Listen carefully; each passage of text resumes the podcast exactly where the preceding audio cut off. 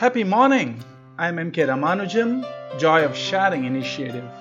Inspired living by reinforcing positivity. Hmm, what do we have today? Acting responsibly. And the Master said, It is the mind that moves.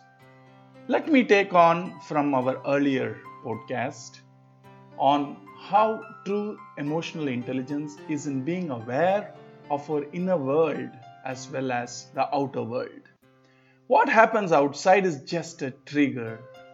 The inner reaction leads to our feelings of joy, etc. The path to mastery is in not getting lost in the triggers or outer stimulations alone, but in looking inward to do a self check. The self check is just what I am needing presently and what I am feeling right now.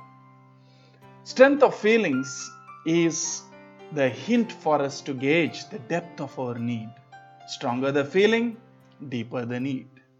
Mature humans do not get lost in the outside triggers and start attending to labeling or judging of the outside triggers.